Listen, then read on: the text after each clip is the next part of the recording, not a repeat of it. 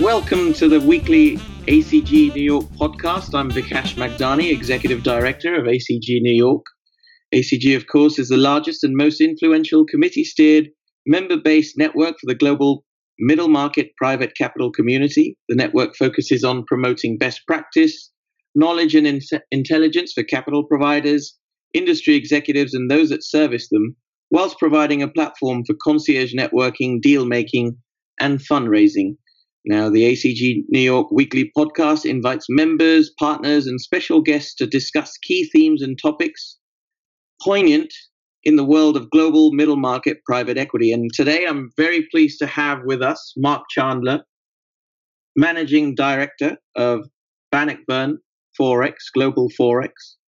And, um, and Mark, you know, you know, you're someone that I know of because I receive your uh, morning mailers where you're With with your omniscient, omnipotent, and omnipresent hats on, you're uh, you're looking into to the world and, and what's going on in the wider economy. So, first of all, lovely to have you with us today, Mark. How are you today? Good, thank you. It's it's, it's a pleasure to be with you.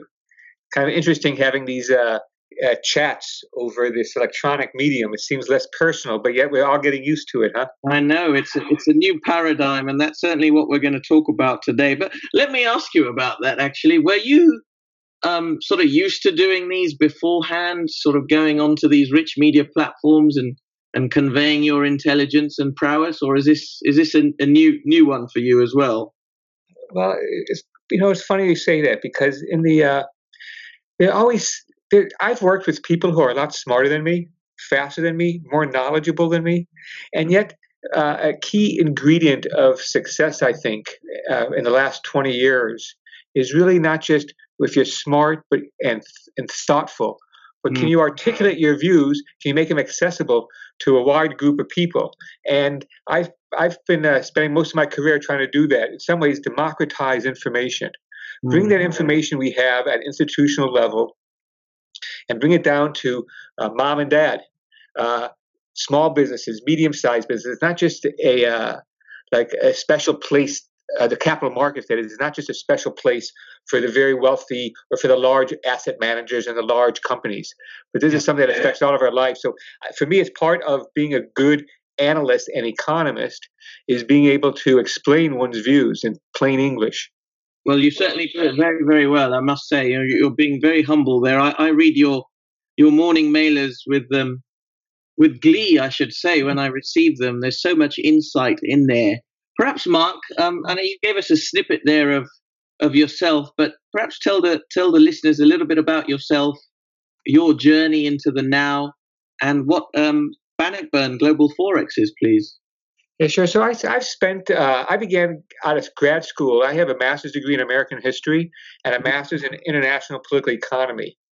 And when I got involved in the markets, this is during the early days of uh, as the Reagan-Thatcher revolution was was like spreading around the world. And, and what happened is that the capital markets, people needed people like myself, people who could think, people who could write. And what happens, I think, is that the at the time, because it was an expanding industry, uh, people like myself with liberal arts degrees, liberal arts backgrounds, could really make a contribution to, to the uh, to the analysis, study, the trading of the of the capital markets. These days, of course, it's quite different. And I'm not sure that someone with my background Uh, would necessarily get it easy, find it easy to get a job on Wall Street or in London. Uh, banks seem to require M B As, uh, more quant knowledge. Mm-hmm. Uh, so I think I was fortunate that I uh, get involved in the capital markets first as a reporter on the floor of the Chicago Mercantile Exchange, wow. where I would spend my days really uh, watching the market and talking to what we called locals, not the big banks or the firms who are trading, but really the, the small person who is basically speculating with their own capital. Might be like a one person, two people, like a little shop. And they're trying to like battle wits with the hedge funds, with the George Soroses of the world, with the central banks. And so I naturally, uh, it's a great David versus Goliath story, these small locals taking taking on risk that the large players didn't want. And from there, I basically I became I, I began off as a journalist on the floor. And then I uh, found my way as an analyst. I found that the markets reward people to have an opinion. Mm-hmm. If someone could be wrong all the time, that's just as good. And someone could be right all the time. Consistency is important here.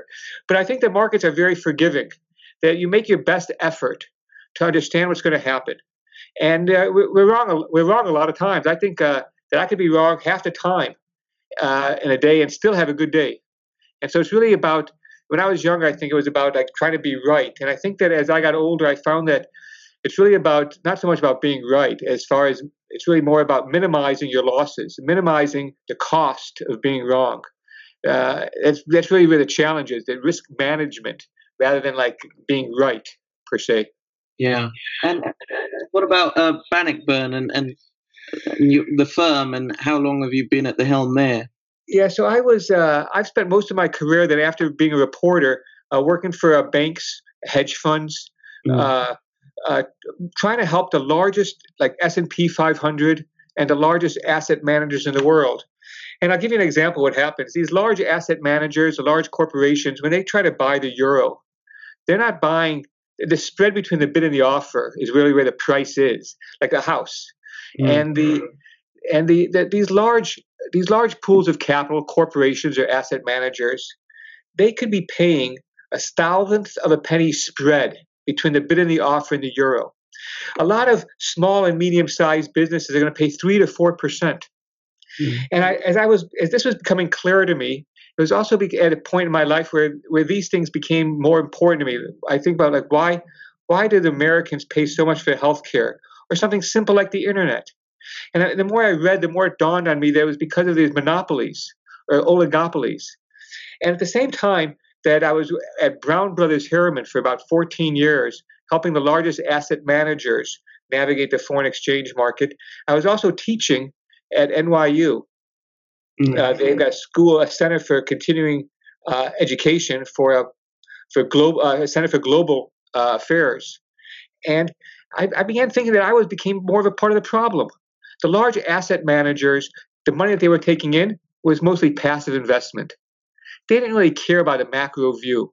Uh, that is to say, I was able to add value less and less to them. With passive investing, artificial intelligence, these large asset managers didn't really, I didn't, wasn't adding value. At the same time, I was, I was looking at uh, teaching still. I still wanted to teach, but I thought N Y U, I thought, is there another way I could uh, contribute? And I began teaching a class at the local community college.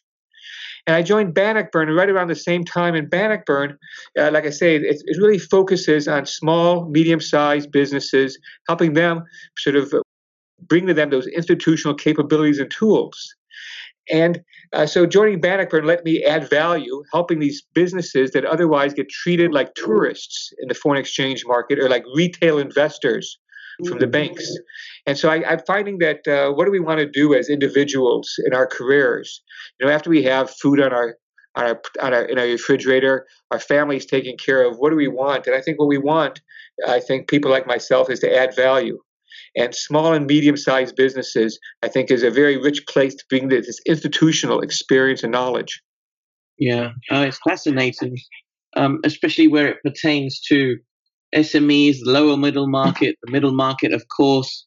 Um, ever since this this COVID nineteen, I'm calling it a crisis, as are others, began, we at A C G have been homing in on uh, a veritable feast of topics that will help private equity players and their portfolio companies speak to human capital management, liquidity and credit management, uh, information sharing, data management, cybersecurity, technology management, uh, business continuity plans, insurance, regulatory management. And I thought today we could we could home in on um, foreign exchange. But before we do that, sir, um, take us back.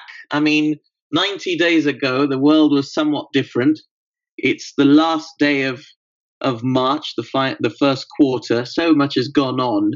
But let's go back to to two thousand eight and that crisis then, because I want to I want to touch on the difference then and now, and, and, and the vagaries between both. But talk us through last the, the crisis, the financial credit crunch of, of the last time round, and how we bounced back.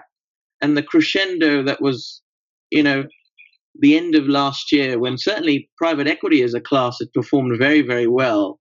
And then we can touch on on on this on this this fall now, whether it's a V or a or a deep U-shaped parabola, I don't know. But talk us through the last decade, if you would, Mark, and give put put us put us all into context, please. Sure. So I, I, I sort of think about this as like a, a pattern. Mm. That what's happened is uh, since the late seventies, the kind of the kind of crisis we've had in the U S, we've had the uh, savings and loan crisis. Mm. We've had the uh, the technolo- te- tech bubble uh, of the uh, of the of the uh, late nineties. We had a great financial crisis, and what all three of these have in common is they were essentially financial crises that spilled over and hit the real economy. Mm. And this crisis is a bit different because it began off, it's fundamentally an economic crisis that's hitting the financial sector. But when we had this financial crisis, the great financial crisis, uh, what what happened? I mean, we've seen a lot. You've probably seen a lot of the the uh, the, the movies, the shows, the uh, the debates about the uh, uh, ultimately what happens. I think, and this is from this economist Hyman Minsky, mm. who basically says if you have a market, a steadily rising market. After all, isn't that what we all want? A steadily rising market. He says that stability leads to instability. And how it transforms is because of this word that really is the cost of everything, and that's leverage. Mm.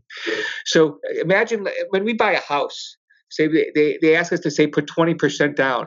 In effect, you're borrowing eighty percent. Mm. What happens in the financial markets is you can get much more leverage than that. You put twenty percent down, you borrow eighty. Right? So imagine that's a four to one leverage, but imagine some of the largest hedge funds, some of the largest financial products have leverage much greater than that. I'll give you an example. Yeah. If you want to, have, there's a futures contract that mm-hmm. settles at where the Fed funds target rate is, excuse me, where the Fed funds effective rate is at the end of the month. That is the largest futures contract in the world. It's five million dollars notional value. Mm-hmm. You or I could control that for a couple thousand dollars. Why?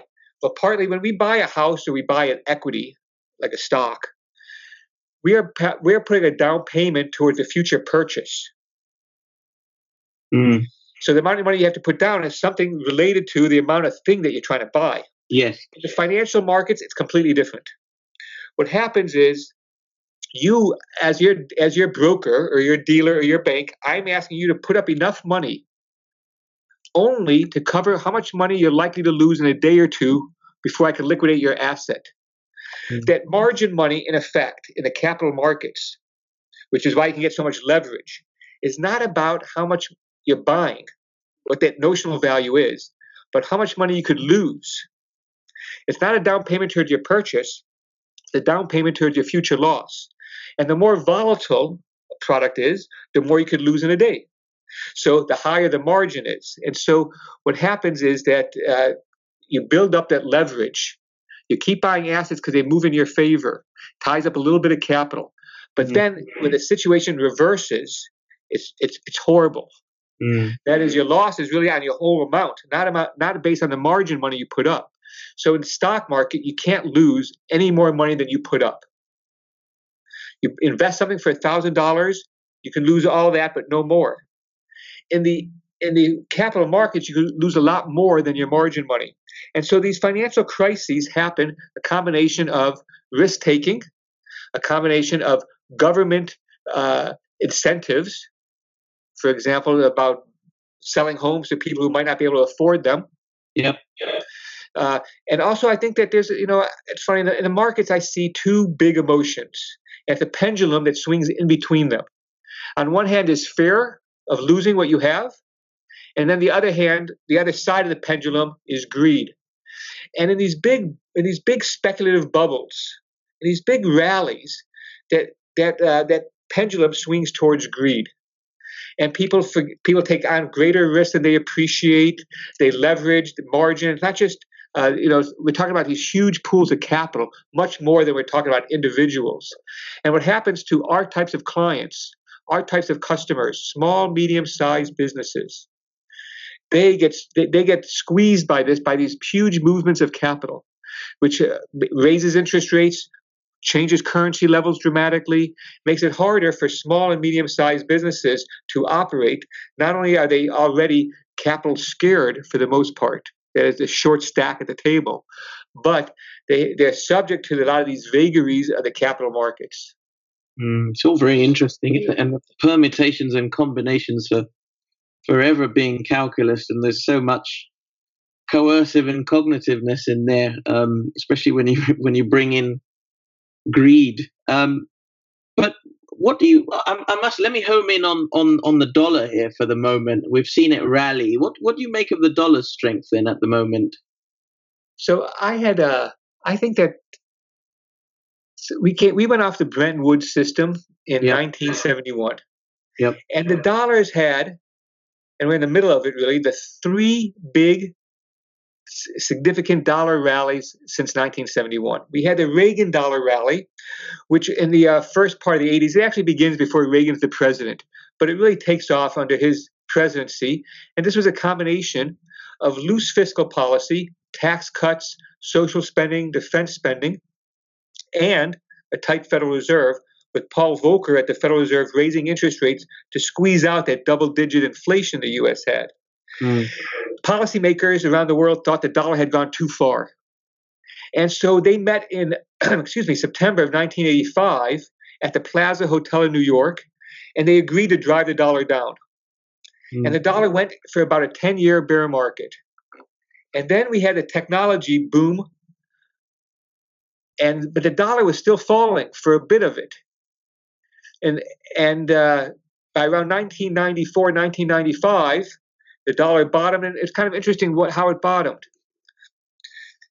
The dollar bottomed when not just because Bill Clinton and the presidency and and the tech bubble per se, but we had we changed Treasury secretaries.